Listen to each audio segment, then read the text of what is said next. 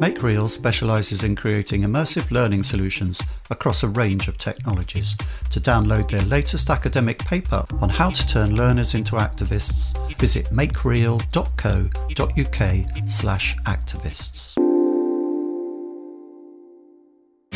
Hello, I'm Kate Fitzgerald from the Learning Hack team, welcoming you to a new episode of Great Minds on Learning. In this highly acclaimed series, Professor Donald Clark, internationally famous author, blogger, and entrepreneur, joins John Helmer to explore two and a half thousand years of thought and theorising about learning from the Greeks to the geeks.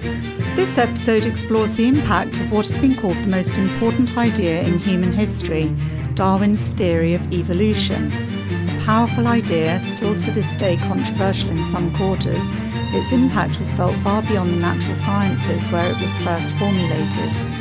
But what did it mean for learning?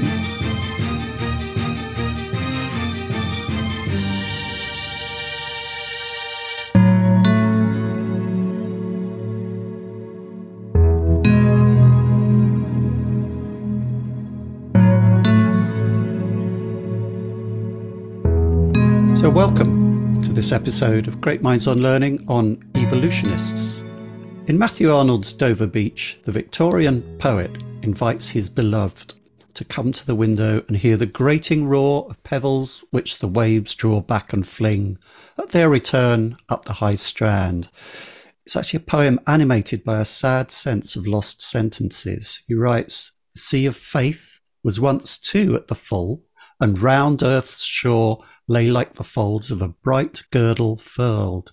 But now I only hear its melancholy long withdrawing roar, retreating to the breath of the night wind, down the vast edges drear and naked shingles of the world. What caused all this despair, Donald? And the corrosive pessimism that seems to afflict so many late Victorians, from Arnold through to Hardy and so on. I see you, you English, uh, John. You're such romantics. the, it's, it's a great poem, obviously. Uh, just listening to you recite it there. Of course, I'm actually sitting in Scotland at the moment, which is a very different place with regard to romanticism. Uh, but uh, it was here, strangely, that you know, if you look at, I now live in Brighton like you, and we look upon those beautiful white white cliffs, is the white cliffs of Dover in this case that uh, Matthew Arnold was talking of. But James Hutton up here in Scotland was what, who's called the father of geology. That's the late 18th century, we, you know, during the Enlightenment, who knew David Hume and Adam Smith and so on. And of course, it was him who really punctured the, the romantic dream of the landscape, as it were, uh, by finding out that the earth wasn't as Bishop Ussher famously said, just 4,000 years old based on scripture, the Bible. Uh, it was actually, he discovered deep time. In other words, the rocks were like a book you could read, showing that uh, time was without bound, almost endless. He, it was so deep he couldn't calculate it in his famous book, The Theory of the Earth. And then another uh, geologist, Charles Lyell, comes along and writes uh, uh, reframes the whole science of rocks, the cliffs of Dover, as it were, and uh, writes a book called Principles of Geology, which Darwin takes on the voyage of the Beagle and regards as a masterpiece. And so the, it had already been in the air, the sense of deep time, the idea that the uh, the landscape is not what you think it is. It's much older, more ancient, and came long before us as a species. And then, interestingly, down in Brighton, I gave a talk recently on this in one of those salons about a guy, a local guy called Gideon Mantell in ah, Brighton. Gideon Mantell, yes. Yes, and uh, interestingly, you know, he the, he was fundamental in this as well. So, in our area, in those Cretaceous chalk cliffs, as it were, he found fossils and not, uh, more importantly, found the fossils of a, an iguanodon, a, a, a, dinosaur. So this was the first species, and we puzzled, well, what is this creature now dead? And extinction comes into play. The notion that a species is not immutable forever, God created, but something that may die off, as it were. And this opens up the whole world of science and, of course, prepares the ground for Darwin. Mm-hmm. Uh, so you got, I mean, in a sense, Arnold's papalish pessimism, if you want to call it that, is it's the sort of dying embers of romanticism, the notion that we are special and that the world is created for our uh, you know, that Victorian idea that it's an aesthetic spectacle yeah. created by God for, for we as a species. That was then blown out the water.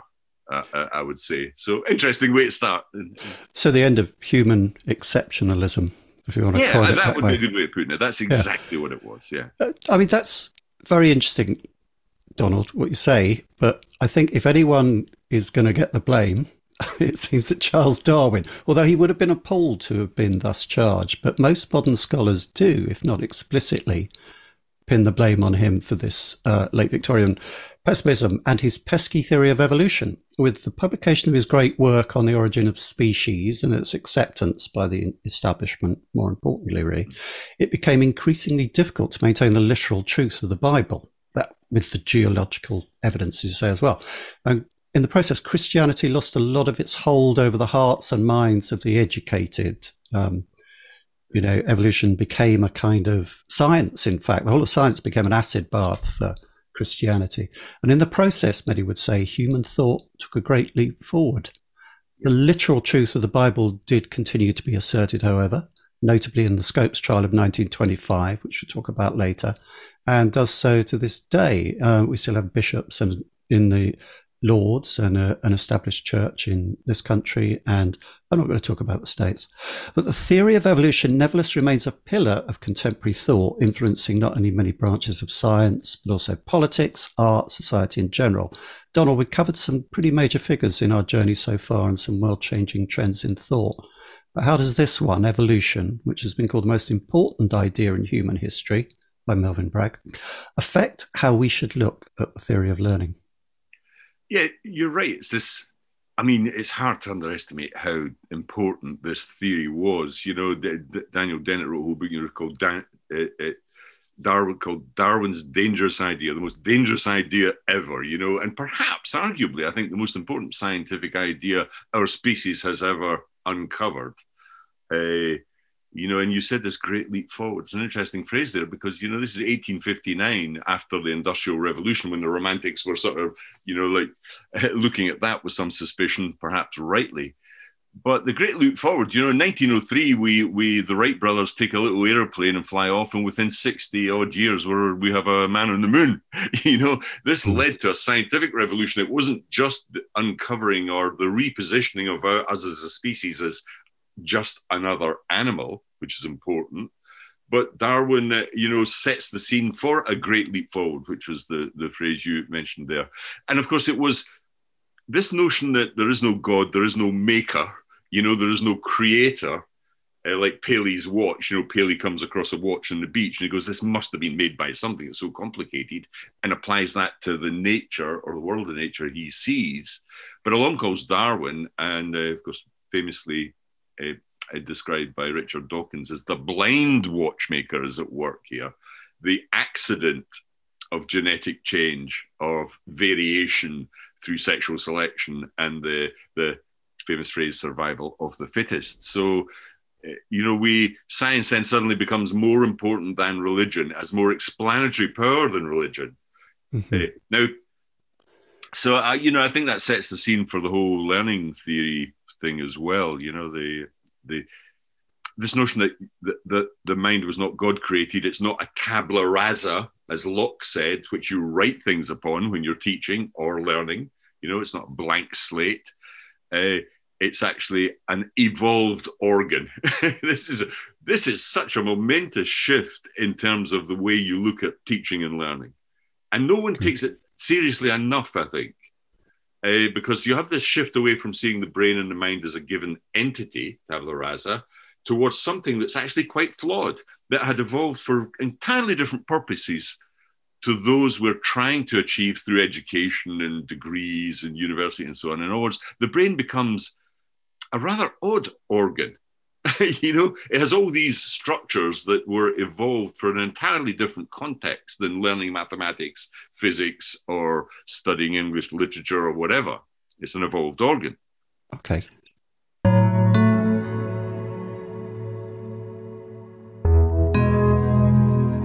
Okay, I'm going. I'm beginning to get a real sense of of why this is so important. So let's get into the weeds. Let's first look at the man himself, Darwin. Yeah. Darwin, Darwin Given dates 1809 to 1882. He was an English naturalist, geologist, and biologist. In, in, in a sense, he created the field of biology. He was born into money, the hunting, fishing, shooting classes, and he didn't mind shooting things, and once um, accidentally ate one of his specimens for dinner. But with an important ancestry from our point of view, in that both his grandfathers, Erasmus Darwin and Josiah Wedgwood, were members of the Lunar Society, which we covered in our episode on the Enlightenment. So he came from this Enlightenment background, and an enlightened background. Initially studied to be a doctor at the University of Edinburgh, but neglected his studies, wasn't interested in that, and transferred to Christ College, Cambridge, where his interest in natural history really blossomed. His actual course of study might have led to him becoming an Anglican parson, Anglican country parson with a side interest in butterflies. But he was nuts about botany and entomology and beetles in particular. I mean, this is a real facet of Darwin's character that he was so interested in going out to the field, catching the insects, um, keeping them, cataloguing them, and systematizing their differences. Um, he, he, was a real empiricist, uh, which is something we've celebrated in, in these programs so far. Um, instead of taking up orders, he signed up as a sort of trainee naturalist and gentleman's companion on the HMS Beagle, and the rest is history, pretty well known history, I'm going to assume, so probably doesn't need retelling. His proposition that all species of life had descended from a common ancestor is now generally accepted and considered a fundamental concept in science. Donald, a big idea like evolution is necessarily going to affect a, as wide and capacious as the theory of learning but there is something more specific about the theory of evolution, how it relates to learning, that we need to pay attention to, isn't there? Yeah, I think that's right. You were right. I mean, there is Darwin wasn't a learning theorist as such, but boy, did he apply rigor to his own learning, his recommendation that the data really matters, yeah. the, the, the, basis of empiricism, really, and that you form hypotheses, but you really have to test them against what you see in the real world or through experimentation and come to sound conclusions based on that data and logic. So, and you know, somebody who was, I think he was in the Beagle for five years and took him another 20 years to write, uh, uh, you know, uh, write the famous book. So uh, he was laborious, meticulous, a real genius of a man. But there's a, uh, you rightly ended there. What, what is it that he gives us in terms of learning theory? What gift does he hand over? And I think the big one is reframing the brain, the limitations of the brain, seeing it as an evolved organ. And there's some really concrete things here that I think anybody who teaches or is involved in learning should be possibly aware of, really. Uh, but I'm not too sure that it's taught in any serious sense. But that's what we'll tackle today. So the brain is an evolved organ. What does that mean? Well, the first thing is this sort of thing we discussed in a previous podcast, and that's the limitations of working memory. There's a good reason we have a limitation of working memory so that sensory overload doesn't happen. You know, it's like a, it's like pouring some, it's like pouring milk out slowly rather than just glugging the whole, the whole bottle onto your plate or uh, into a glass. Working memory means you can only hold three or four things in your mind at one time to manipulate them, like numbers. Uh, you have this sort of 20 seconds of attention as we sweep through time through sensory memory. So it's very, very limited uh, working memory. And uh, this is the problem that almost anybody who teaches or learns has. Okay. Then we have uh, long term memory. Now, you might think that long term memory is a solution to that problem. Well, we just shove stuff into long term memory and recall it when we want. But again, evolution has played a funny trick there. Evolution has meant that long term memory is not like the digital memory of your computer perfect recall, it actually reconstructs memories when they come back into the brain because they have to be useful to you, whatever, you know, whether you're being hunting something down or being hunted, the sort of predator or prey, uh, fight or flight instincts we have. So even long term memory and even episodic versus semantic memory, it's quite clear that episodic memory came first in our evolution and is primary. This notion that we remember, you know, almost incidents or almost, almost like the replay of video in some sort of way. Mm-hmm as opposed to the recall of, let's say, Matthew Arnold's poem, uh, Dover Beach, which is semantic memory. That came much, much later. So in teaching and learning, you have to be very aware of episodic memory and not and not rely wholly and utterly on semantic memory because it's so difficult to learn and retain stuff. And of course, there are other features of the brain that are just so obviously evolved and flawed uh, apart from the memory stuff. You know, we do even in memory, we get dementia and Alzheimer's. We, you know, Alzheimer's, we all start to forget more stuff as we get older, as we both know, John. you have this big emotional surge in the reptilian yeah. brain, as it were, that's clearly an evolved issue, which is a big deal in learning. We did a whole podcast on emotions in learning. Yeah. You know, we're sort of inattentive. We have all these weird biases, which are also a feature of our evolved evolved minds or brains. We can't download our network from other people, and then we die. It dies because we as a species are so limited that eventually we have this uh, four score years and ten, and that's it. Unlike uh, you know technology, which can go on forever, as it were. So this notion that that Darwin really uncovers that the brain is an evolved organ has massive implications because we reframe the whole problem around how do we overcome the problems that an evolved brain has when we teach someone or when we learn. And that's why Darwin is so important. And it's interesting what you what you're saying there holds, holds the key perhaps to why human progress often seems so two steps forward, one step back. In that uh, the the origins of the way that our brains evolved will force us back to uh, to to to. I'm, I'm struggling not to use the word primitive because it's a pejorative, but but to an earlier stage of of um, how we apprehended the, the situation around us. I'm I'm kind of trying rather clumsily to lead you into talking about the Scopes trial here because that, right. that's an interesting example of the interaction between education and evolution. Yeah, the, I mean, the Scopes trial was that, you know, whenever you get this new paradigm shift in science or in technology or whatever, you get that friction, you know, almost like the two tectonic plates rubbing each other, causing some sort of volcanic activity. And the Scopes trial was the volcano that that remember Darwin's Darwin writes his book in 1889, but yeah. still, you know, huge swathes of the the world were it's still creationists essentially, and let's not fool ourselves we you know evolution is not well received in Islam and uh, and in hardcore Christianity. It is still regarded as heretical uh, and against scripture and so on. But the Scopes trial comes along. So it shows you how late this is. That's 1925. 1925. Yeah. People are still th- are still arguing as to whether Darwin should be taught at all in schools in the U.S. There's a famous Butler Act. And then along comes this teacher, John Scopes. He was almost an, an innocent abroad because he just refused to comply with the Butler Act. You know, he just refused to to to teach the biblical stuff without teaching evolution at the same time. Actually, he hadn't actually taught evolution at all. He just thought it was plainly ridiculous that one shouldn't. So, and in actual fact, the trial is really interesting, the Scopes trial, because he he didn't win it. The, the lawyers didn't win it for him. He was sort of released on a technicality. And so, even then in 1925, uh, it, it, was the technicality was some something odd about the fine that the judge had set, you know. And, and in fact, that law, the Butler's law, Butler's law, wasn't repealed, was not repealed until 1967. And it's still an issue that's alive and kicking in the American school system, where that sort of Puritan, hardcore, fundamental Christianity is still alive and well. And you know, it wasn't it wasn't really until 1958 that national defense education thing. This we're talking about the US here. I think mm. very very different in Europe. I think it led to that led to the the law that textbooks, which had previously excluded evolution, amazingly, uh, suddenly had a definitive framework for, for the, uh, with the biological sciences in which evolution could fit. So, I think finally education. You know, education is a very slow learner because mm. it's often defined by politics, especially in the US, or cultural beliefs.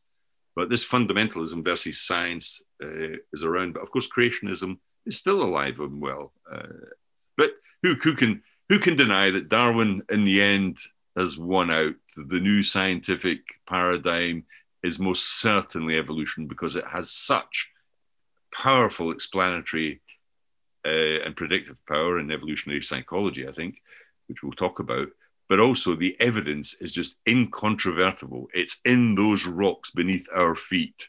Uh, it's in our genes. It's in the very nature of our evolved learning brains.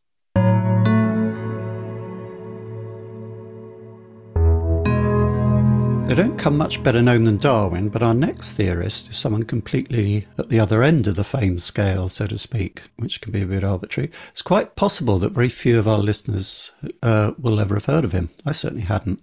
And yet you say, Donald, that he may be one of the most significant learning theorists ever. James Mark Baldwin, born 1861, died 1934, so spanning the 19th and 20th centuries, was a philosopher and psychologist born in South Carolina and educated at Princeton. He was one of the founders of the Department of Psychology at Princeton and the University of Toronto, having studied at Leipzig with William Wundt, the first person ever to call himself a psychologist. So we're kind of back to um, the, the, the time when we were talking about Pavlov and the and, and the the origins of, of psychology as a, a, discipline. And Wundt, of course, one of the fathers of modern psychology. Um, Baldwin did his bit to spread this into uh, the US and, of course, Canada, part of that time of the British Empire, so to speak.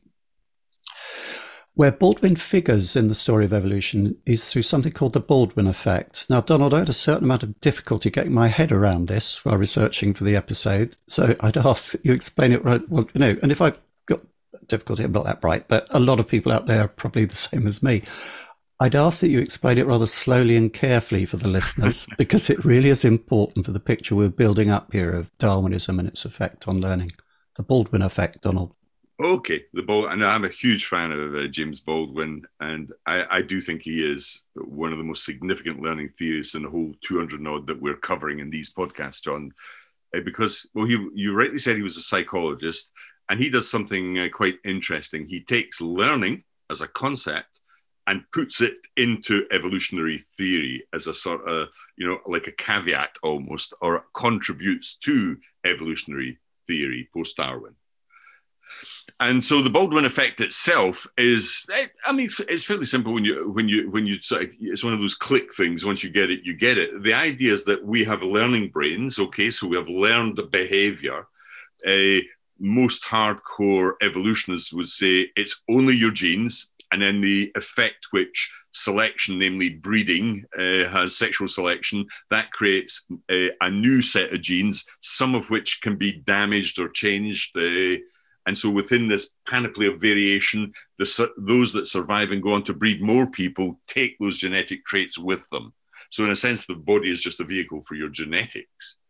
But along comes Baldwin, and this is not Lamarckianism. So Lamarck uh, uh, claimed that acquired characteristics, in other words, uh, you know, the giraffe has a long neck because it's constantly stretching up to the leaves, and then mm. that just gets somehow captured in genetics and carried on to the next. So giraffes' necks get longer and longer. This is not what Baldwin is talking about. So let's focus on the word learning for a minute, okay? So what he says is that there's some people genetically may be just better at learning.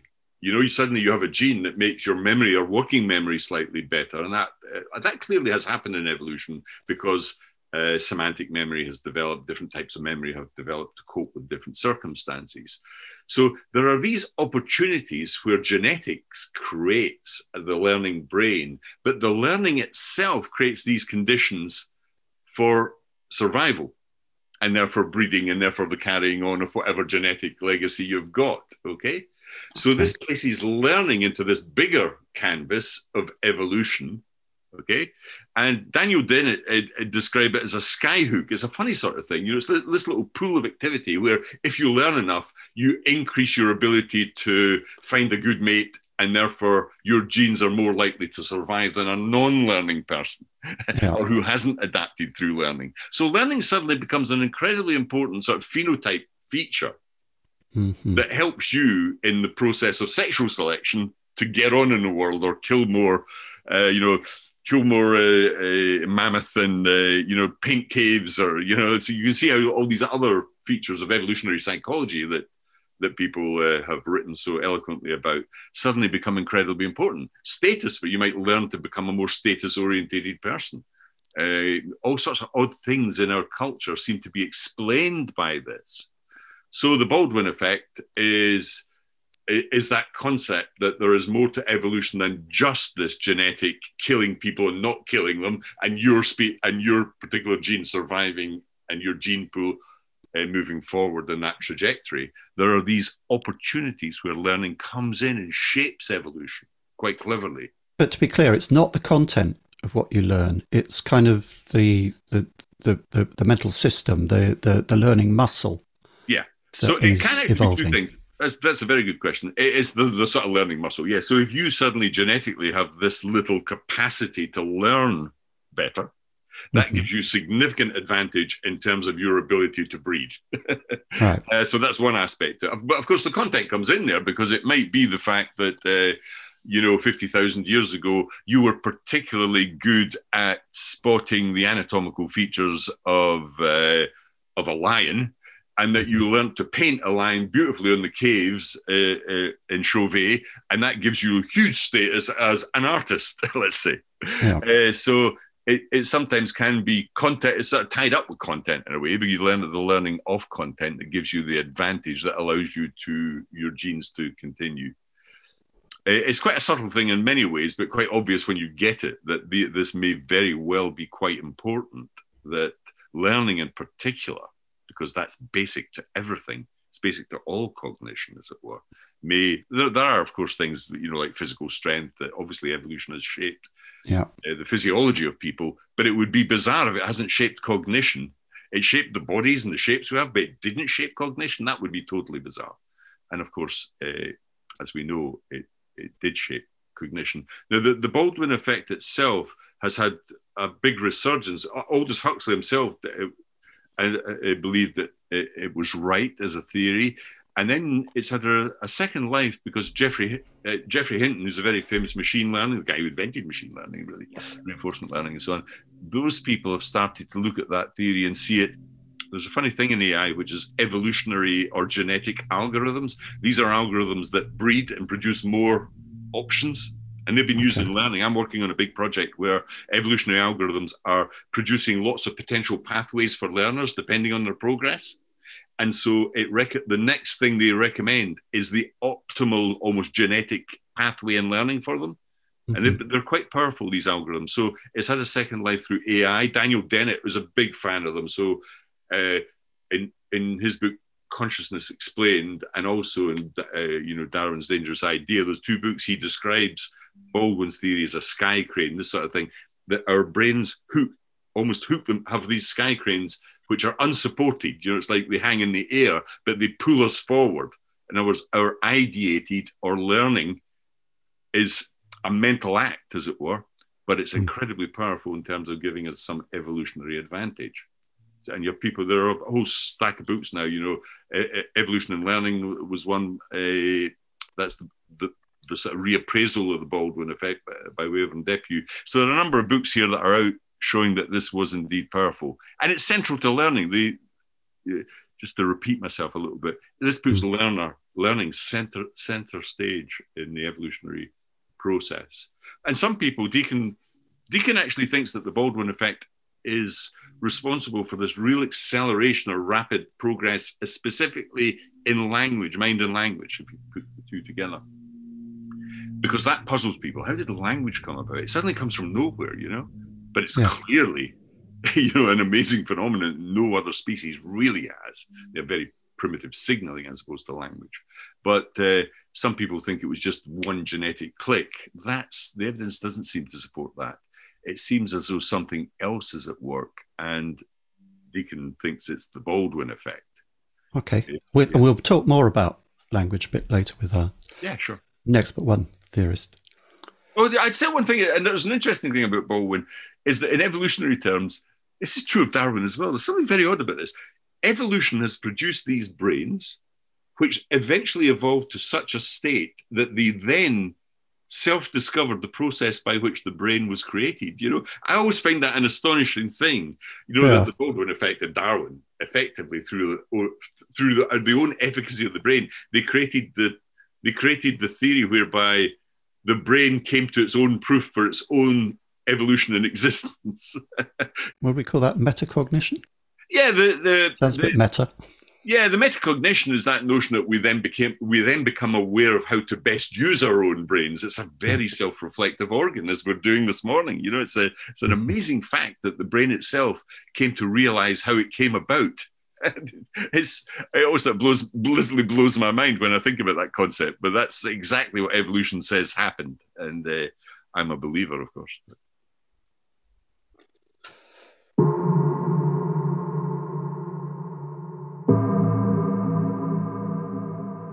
We're fast forwarding to our own century now for our next two theorists, who are contemporaries of you and I, Donald. Uh, hashtag OK Boomer. Perhaps David C. Geary, born 1957, still among us, is a cognitive, developmental, and evolutionary psychologist born in Rhode Island, currently a curators professor and Thomas Jefferson Fellow in the Department of Psychological Sciences and Interdisciplinary Neuroscience program at the University of Missouri. Clearly, I'm not very well evolved to deal with these job titles did his university learning on the West Coast at Santa Clara, California State University at Hayward, the Mental Research Institute in Palo Alto, and the University of California, Riverside. He has wide ranging interests that take him into fields like anthropology, biology, behavior genetics, computer science, education, government, mathematics, neuroscience, physics, and psychology. Busy guy. But our interest in him today is to do with the way we learn and how it's been shaped by millions of years of evolution, evolutionary psychologist. If you've ever wondered why some things are easy to learn, other things are hard, this is your guy. Donald, tell us about him. Yeah, that, so we've been talking in general terms about evolution and the Baldwin effect, but suddenly, you know, there has been intense reflection on how that affects learning. And Geary is your go-to man on this, who writes the book, The Origin of the Mind, and 2005, so that's 15, 16, 17 years ago. But that's the go to text on this, you know. And he asks a very simple question Why are some things really easy to learn, like the recognition of faces and, you know, walking and even language? It's, it's like falling off a log, really. Uh, it's almost not formally taught. Well, your uh, first languages, uh, learning yeah. other languages when you're older is extremely difficult. Indeed. And that, in fact, his theories explain why that is so. Uh, because you're more receptive at a very young age in terms of the plasticity of your brain and so on. But uh, you know that's right. That, that's right. It's a, a good example uh, of Geary's explanatory and prophetic power. But the book itself says there's stuff that's easy, stuff that's hard. The stuff that's easy he calls primary biological learning. The stuff that's hard that's he calls secondary biological learning, and that's because we really evolved to learn the primary stuff. So, what is that primary stuff? The primary biological learning. That's how, that's how he described it. That's all your sort of folk knowledge and all the sort of abilities you have as a young child. We've just mentioned language. So, you learn to speak and hear your parents, your friends, and other people almost automatically. You know, in fact, you know, if you're the child of an immigrant, you actually pick all this stuff up from your peer group automatically. You're not taught by your parents at all. You just like naturally pick it up and you speak the accent and language of your peer group. So primary biological knowledge has a whole lot of competencies from the evolved cognitive domain. And they're really easy. You don't really have to teach them much. The really interesting thing is all the stuff that's hard, and that's almost everything you come across in school, university, hmm. or academic education. That's the knowledge and abilities that are acquired through a combination of formal and informal learning, you know, through education and so on. Uh, so primary learning is stuff we're primed to learn. It's really easy, but that's the foundation. The primary stuff is the foundation for secondary learning. Without primary learning, it's an important point, you don't have secondary learning. You need to, and this is what teachers and learners even have to be aware of, that you build upon the, and Pinker does this, we'll come to this uh, later, yeah. but uh, you have to be very aware of what primary learning is to be successful in secondary learning. Uh, because if you leave children to their own devices, for example, that Rousseauian idea, oh, just let them thrash around, as it were, or put them in school just let them play. Play is important, but they're likely to stay within their primary learning mode. Then, you know, they stay within primary learning. They'll learn to, they will learn to to speak and to listen, but they won't learn to read and write on their own without help because that's secondary learning. It's a nice distinction there between speaking, listening, reading, and writing. That's primary. This is secondary. And of course, most education and training is secondary learning. It's, it's doing the things that are really quite difficult to do. Now, there, to get well, more detail in that. What, what is this primary stuff? Because some of it is just plain wrong. The danger is that we have evolved brains that have evolved to be quite sort of folkish. And uh, Geary calls it folk psychology, folk biology, and folk physics. You know, in other words, if you ask somebody who hasn't been to school uh, about psychology, so there's some primary stuff that's true. For example, we were, we are born with the ability to recognize human faces and remember them. That's just clearly a facility we have and we're born with. It's innate. We also have an assumption that others have minds. Sounds a bit odd, but actually, it's something the brain has to know that I, Donald, need to know that John, you have a brain and a mind like mine so we can communicate. for example. We also have the, an innate recognition of kin, people who look like us in our own family, uh, and then a recognition of people outside that group. Now, all this stuff is sort of innate. Uh, you know, it's not the tabula rasa or blank slate that we learn this stuff. It's all socially conditioned. We don't learn that primary stuff, according to Geary and Pinker and most people in, in, in serious science. And that has to be replaced. Some of that stuff has to be put to one side, you know, because it can be dangerous. For example, sexism and racism. If you have an innate fear of people outsiders, then that can lead to extremes of racism. Or if you have innate aggression, for example, which might be a good thing in the savannah, but it's not mm. such a good thing in a modern urban city where you have to get on with people. So sometimes the primary stuff has to be repressed or reprogrammed. Now, re educated sounds like a terrible term, but in folk biology, for example, we also really interesting stuff here discovered by there are all sorts of really good academics in this field who show that we actually have almost an innate ability to separate animate from inanimate objects in the world. Flora from fauna what's yeah. good for us possibly dangerous. You know we know a snake's dangerous when we see it. Yeah what's that moving in the bushes that's right. And then that the, those bad smells normally indicate foods that are going to be incredibly bad for you if you eat them, for example. Hmm. Likely predators and prey and things in the environment are going to harm us, you know? So we have a sort of folk biology around that. Uh, and then we also can read similarity across species and all sorts of things there. Folk physics is the really interesting one for me, though. So Geary explains, we know this, that when you know when a child sees someone shoot an arrow or a cannonball, they think that the impetus is somehow in the cannonball. You know that the arrow has its own sort of impetus that flies it through the air. This is yeah. very, very common and almost universal amongst people who have not been taught proper physics. And we didn't really know this until Newton comes along. Mm-hmm. So one of Newton's three laws says, well, that's wrong. You know, if you're in in space and you suddenly, you know, press a button in your spacesuit and get you propelling forward, you will go on ad infinitum until another force stops you. this is completely counterintuitive because it doesn't hmm. happen on Earth because of friction. But you know, of course, the arrow has no such thing as impetus or momentum. That that idea, you know, once a force has been applied to it, it will go on ad infinitum until something else stops it. It eventually falls to the ground because of another force, that namely gravity, or hits a body or a wall. So, physics is the one area where we have to be taught to get rid of our primary learning, as Geary would call it, in order to understand things like uh, uh, centrifugal forces or flight. You know, when you look up at that aircraft and see it take off, you know, the, those huge aircraft at Gatwick or Heathrow, you go, how on earth is that thing just hanging in the air like that? And of course, it's that's because our brains have evolved to think that that is odd. Whereas if you understand the physics, then you will understand the Bernoulli effect and so on, and how lift applies on, uh, on the wings of aircraft and so on. So, yeah, yeah, I think you get the idea. Primary, secondary.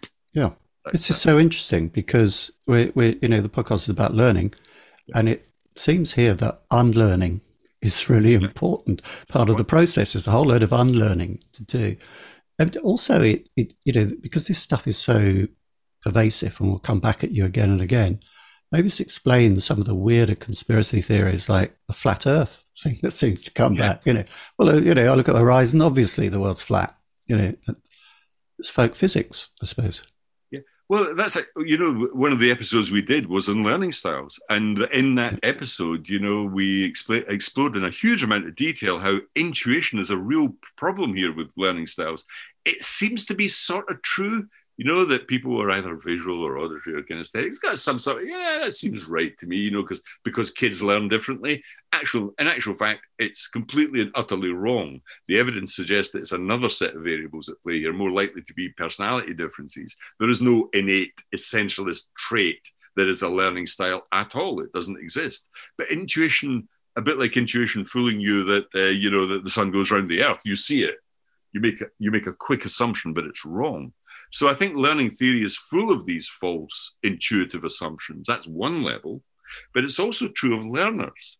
When they ask learners how they learn best, they're completely delusional, not only about what they think they've learned, but what the best strategy is for learning.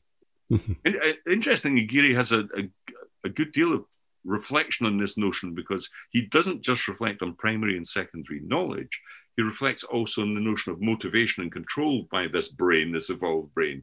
He says once you understand the evolved brain as seeking control. So you know, so kids, young kids, for example, have motivational biases towards play and other other kids, which makes it incredibly difficult to get them to sit down and do mathematics. you know, and that's why a lot of people are saying don't do maths and even reading with them until they're about age seven. But of course, in this country, we're yeah. absolutely obsessed by getting kids to do things almost at nursery school level. And of course, people like Pinker and others say this is ridiculous because the evolved brain, you're just, you're almost destroying motivation by turning kids off from these things at too early an age. You know, desperately reading to your kid every night from age two in the hope that they'll read when they're four. Mm. It doesn't really help because people in Finland and Sweden who don't start reading till seven read just as well as your kids. So I think there are, uh, there's a lot of mythology in learning theory and in the general population around this confusion of primary and secondary learning.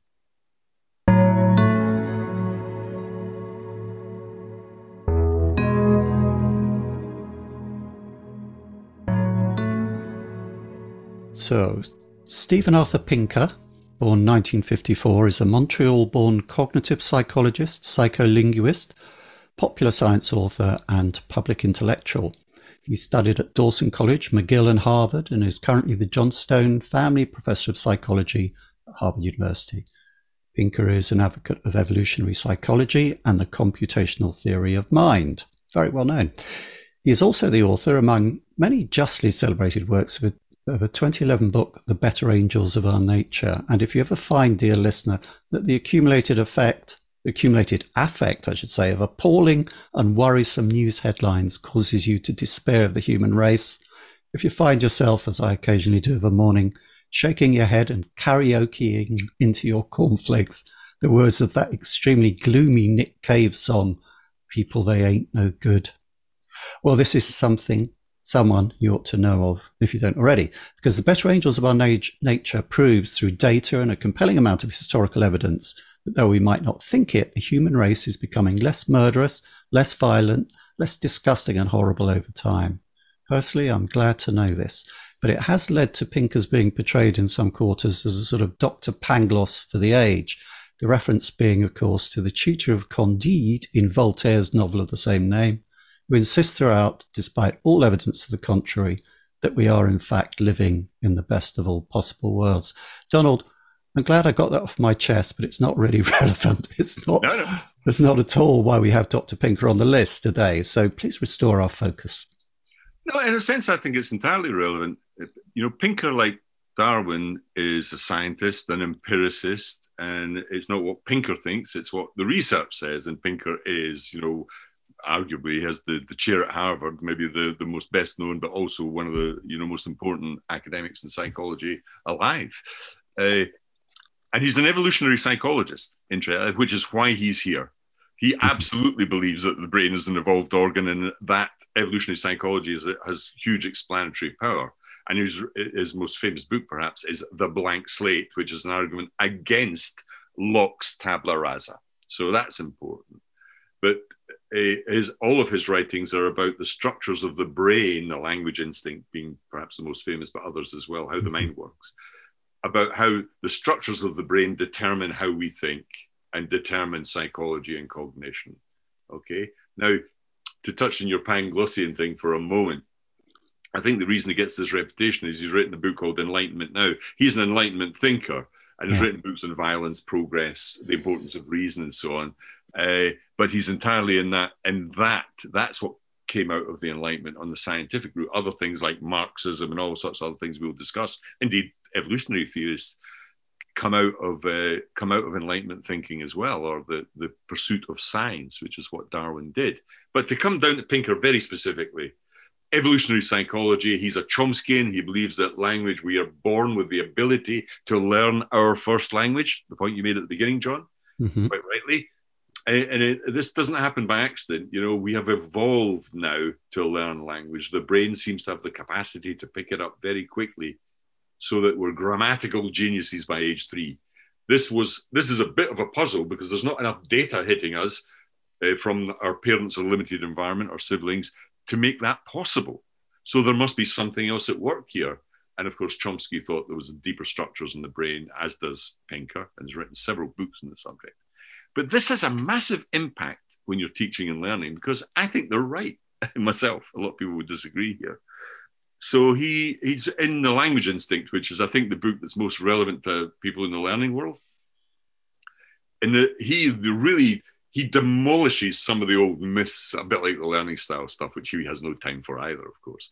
The idea that grammar, for example, needs to be taught in schools, he thinks is plainly ridiculous uh, because it doesn't actually help you speak or write better be honest. It, it, it's already a given. It's part of the way we deal with language.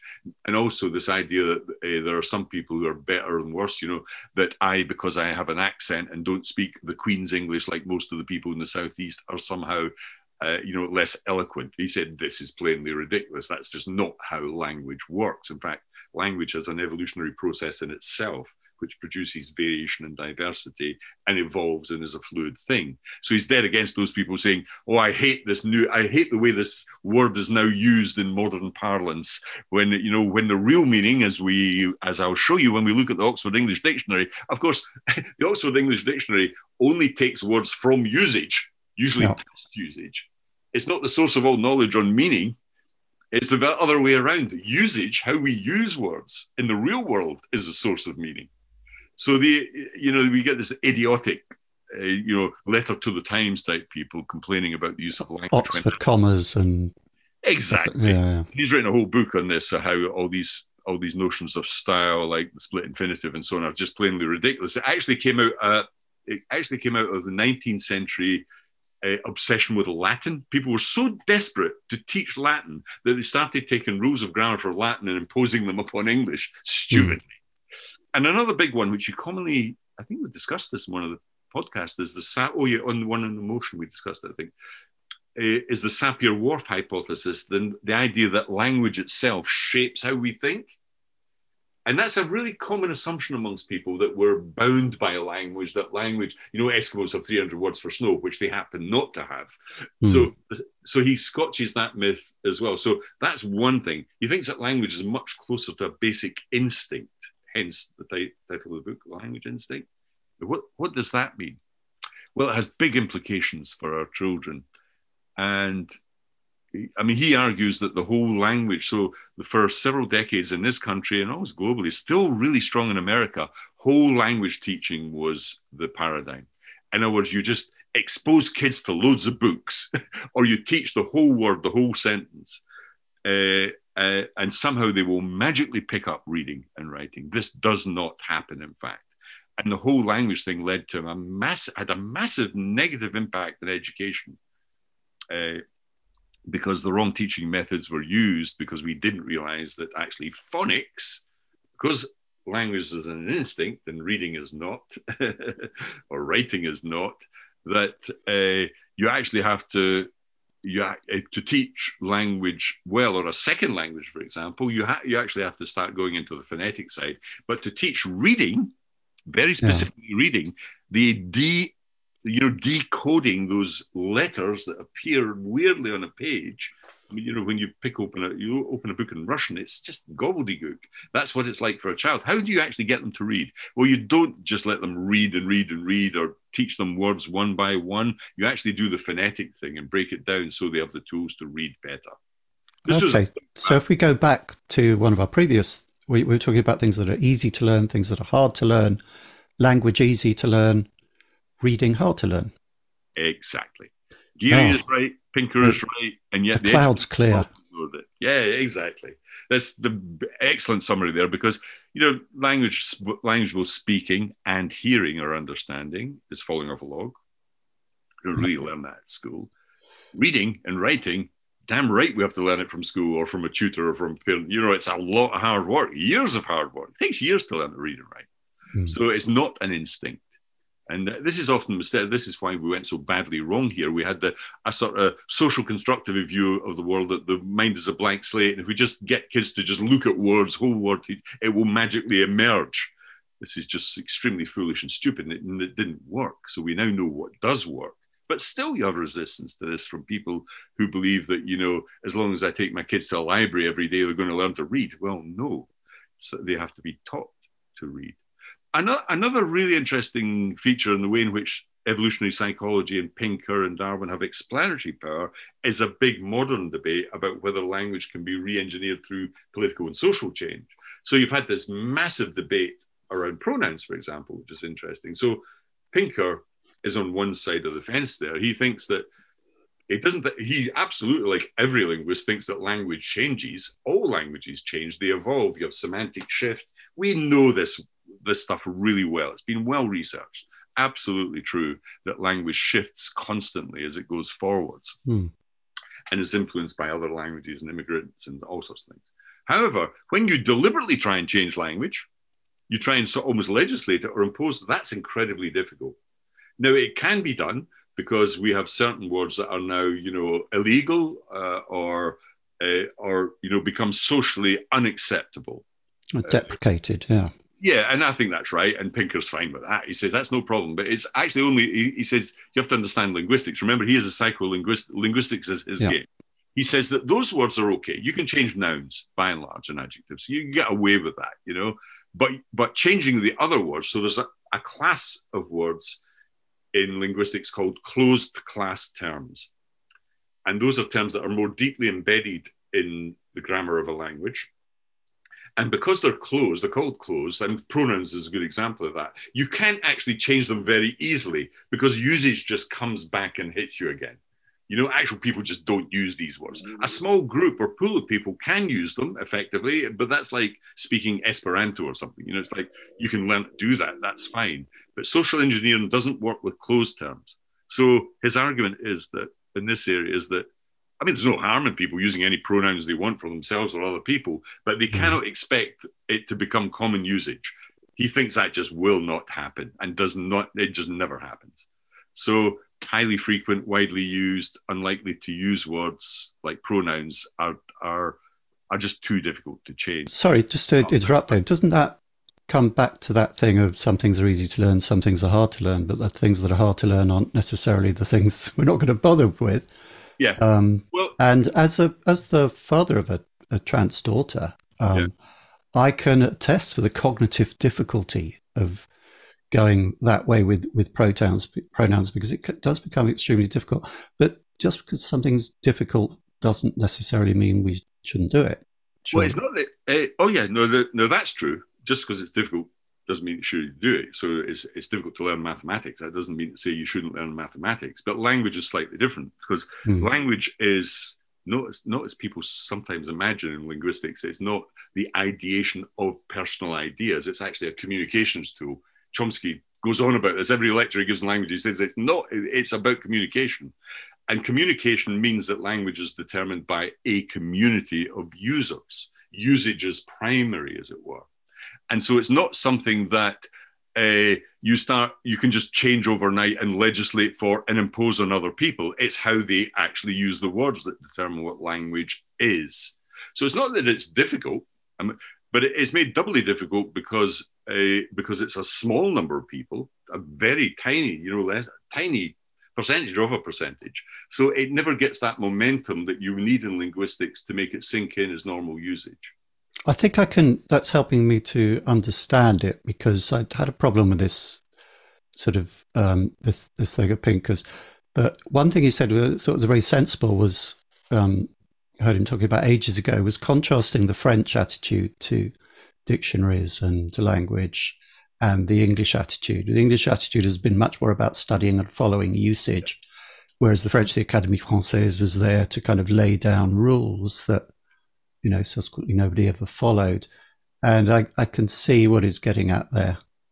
Yeah, I mean, the, the and you can see why that would be true. In Fr- so fr- the French language has two genders. I mean, for, for almost everything in the wo- for everything in the world, which is you know to a sort of And the German language has three, three. which, yeah, which is so- interesting. I, I, uh, I have a friend who's um, non-binary and is German, Yeah. but she wants us to use the she pronoun because of her experience with the German language, and the neuter is not useful as a as a kind of proxy for describing. It, it it's a minefield. It's very difficult, and I can see you're explaining why it's just so difficult. But we can't well- just say you should do it like this. It has to be a communal change in society to do it.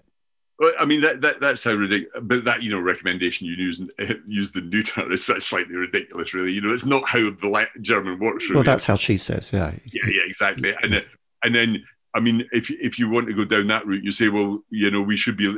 It's the just slippery slope here. We should be banning the the masculine and feminine in the French language because if all genders are fluid and so on, you know, that makes no sense at all. And actually, in fact, that binary split is downright evil in the eyes of, of people. So but because of course there are other reasons why linguistically that type of gender thing got embedded in French and why the three classifications, right, they're not really gender classifications at all, to be honest, but uh, you know, it's not, they're not based on sexual, they're no longer got anything to do with the sexual side of things or, or gender versus biological sex. Yeah.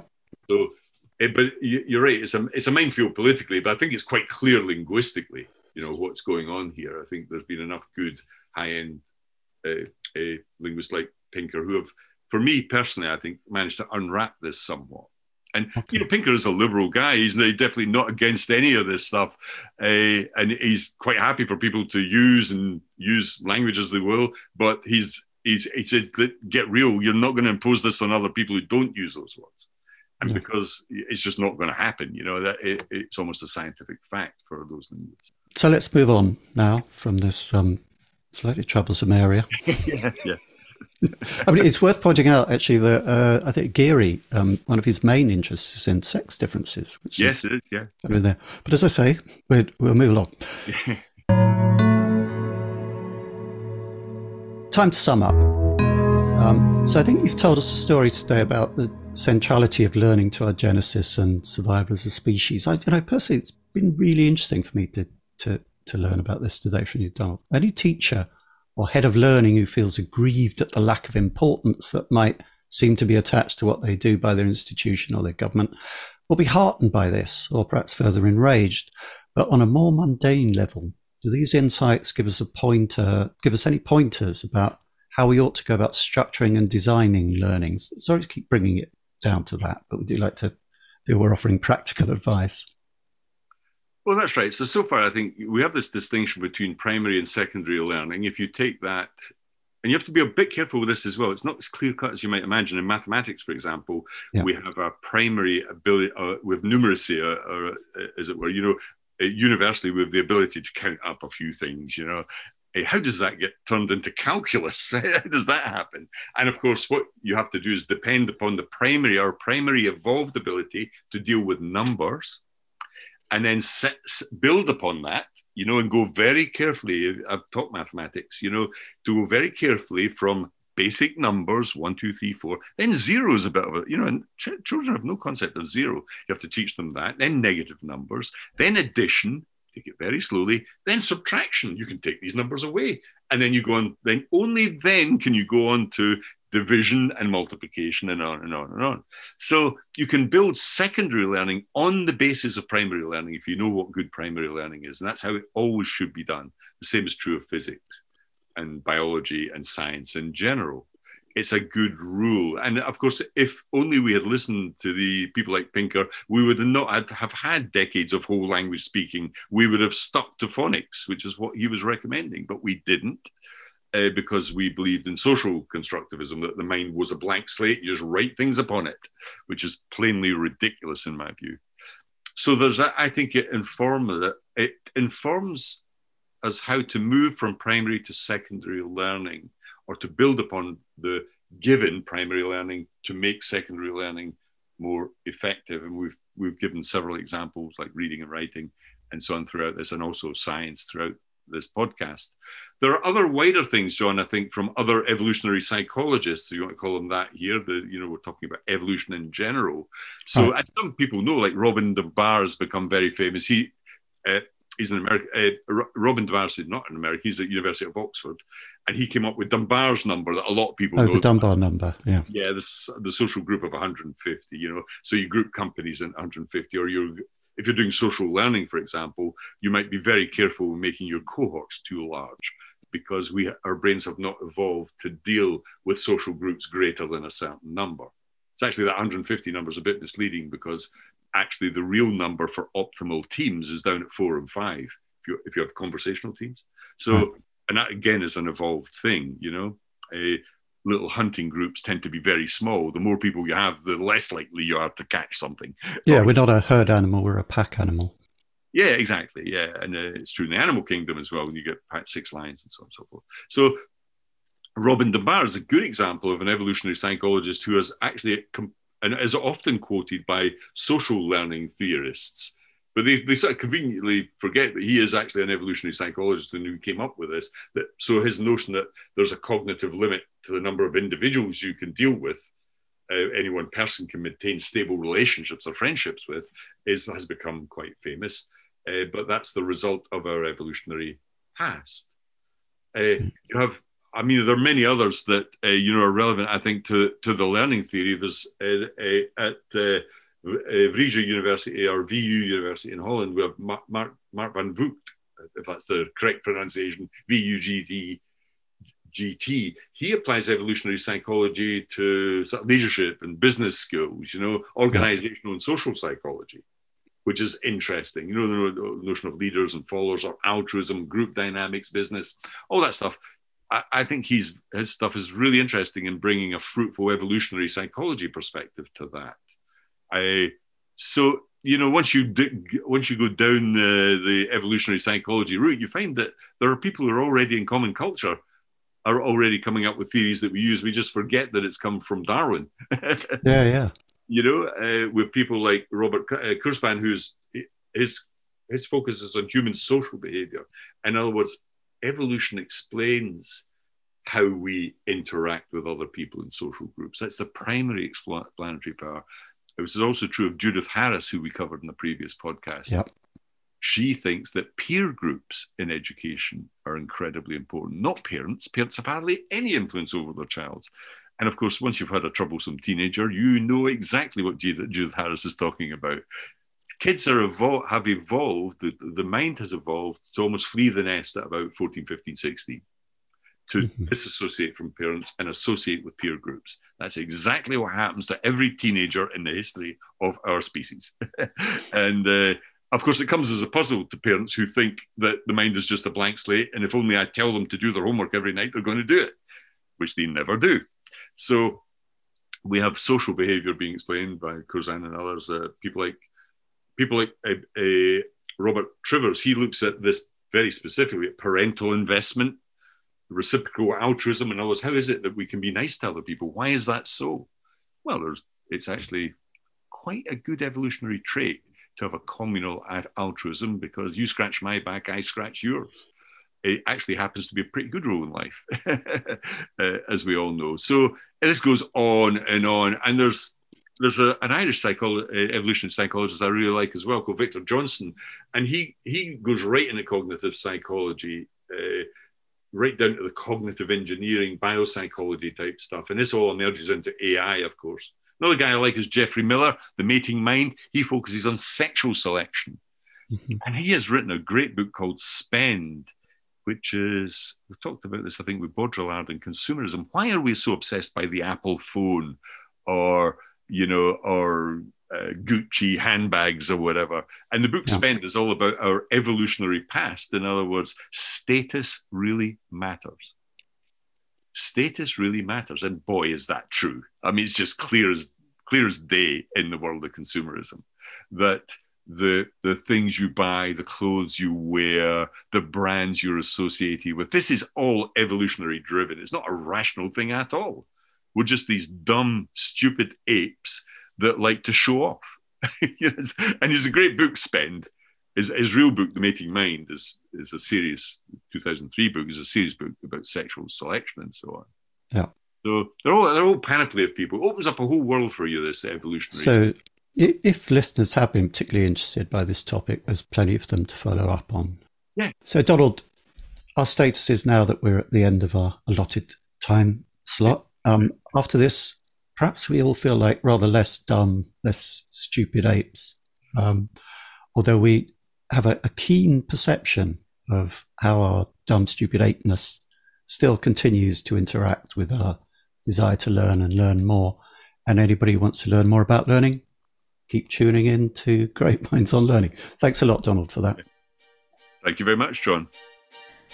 Great Minds on Learning comes from the Learning Hack team and is produced by John Helmer. Sound editors by Isaac Peacock, social media by Jay Curtis, graphics by David O'Connor.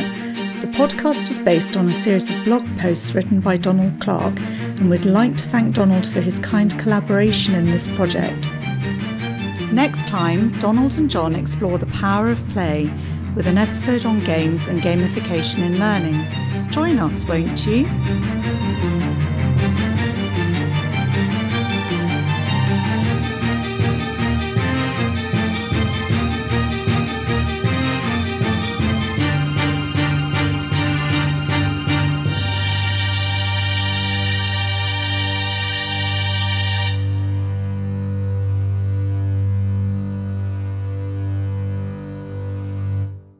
Here are a few extra minutes from that discussion as a bonus. Our status as an ape, which is what Darwin, uh, you know, really said, is quite interesting. So in 2017, I found myself in Rwanda, halfway up the side of a volcano, having exhausted myself in the middle of a group of gorillas by accident because we were meant to keep 20 meters away from them. And it was a fascinating example of two evolved species facing off each other. There I was. I could literally touch the back of the silverback, and his uh, his family kin were all around him, and he wasn't bothered. He was. It was a beautiful sight in this green jungle. They were eating bamboo. They were, you know, what a setting! Absolute. The tranquility of the thing was amazing, and there we were, human beings decked out with cameras and smartphones and clo- ugly clothes and shoes and socks who's the stupid ape here? You know, suddenly you go, wow, you know, I'm, I'm looking at this magnificent creature in his natural habitat. Actually, I stood up to take a picture with my SLR camera, stood in a piece of bamboo, and one of the females hit me on the chest because I stepped on her lunch, and quite rightly so. But it was, you know, I really came face to face with that notion of, you know, what are we here really? Have we are we the stupid ape? You know, we're destroying the planet. We're the people who are causing havoc. Uh, you know, who, you know, what has evolution produced here? And this is what Darwin said. You said earlier, there is no primitive and sophisticated here. There's no primitive and advanced. Uh, we have to recognize the fact that we're here with every other species, and uh, we have to be sensitive to that.